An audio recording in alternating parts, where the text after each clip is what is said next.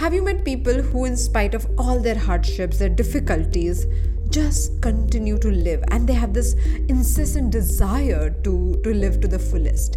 And then there are others who, in the face of a problem or a challenge, or when life or situations or relationships do not go their way, lose that desire. There's a word in Sanskrit that talks about someone's desire, the strong desire to live. And that is your today's daily mental Fitbit. Hi there, I'm your host Aditi Surana, a high performance coach and the founder of India's first mental gym called APT.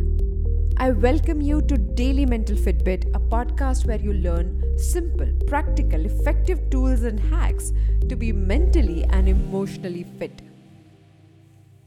So many times I feel that a word from a specific language can be translated in others but won't do justice. When you hear that word, when you see the pronunciation or the formation by itself, something very powerful happens. Today's word on the Daily Mental Fitbit podcast is Jijivisha, which means your strong desire to live, strong desire to live to the fullest. Kids have that most of the time they are curious, they are willing to learn, they're willing to fall, fail, and get up. But as we grow, our desire to live to the fullest is replaced by our comfort zones, by our safety nets, by the right decisions that one must make at a particular time as per the societies and cultures that we belong to. The word Jijivisha, or rather the concept, cuts through all these norms. It goes and talks about the intensity with which you can live explore, and genuinely fall in love with life every single day. Now, for that, you don't have to do something big. For that, you don't have to conquer the mountains.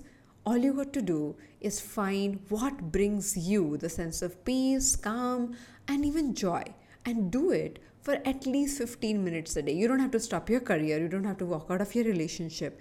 You just need to add your jijivisha, that strong desire to live, into what you're doing into your routine by simply adding 15 minutes of that activity that brings in, activates, and reconnects you to Jijivisha. However, some people claim that doing it is complicated, it is difficult, it is exhausting.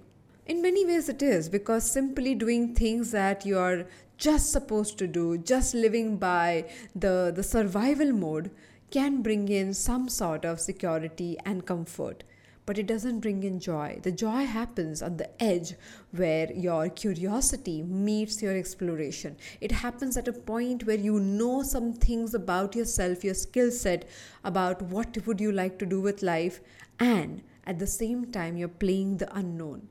If you haven't experienced it, then you're far away from Jijivisha even if Jijivisha makes your life more complicated, when you turn back, it's completely worth it. You know, this reminds me of Bruce Lee's quote where he says, Do not pray for your life to be easy, rather, ask for wisdom to be able to deal with a tough life. Now, when you're living that Jijivisha element in your life, life is not necessarily easy, but it is worth every moment of it. If you have had a moment of Jijivisha where you completely claimed a space of living to the fullest, then do send it to me. My email ID is right, W-R-I-T, at aditisurana.com. I'm curious to learn how you live your Jijivisha. More such conversations on Daily Mental Fitbit to claim your mental fitness right away.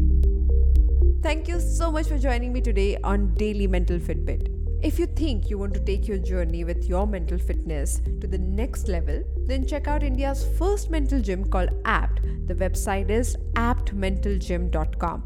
I'll see you tomorrow with one more episode.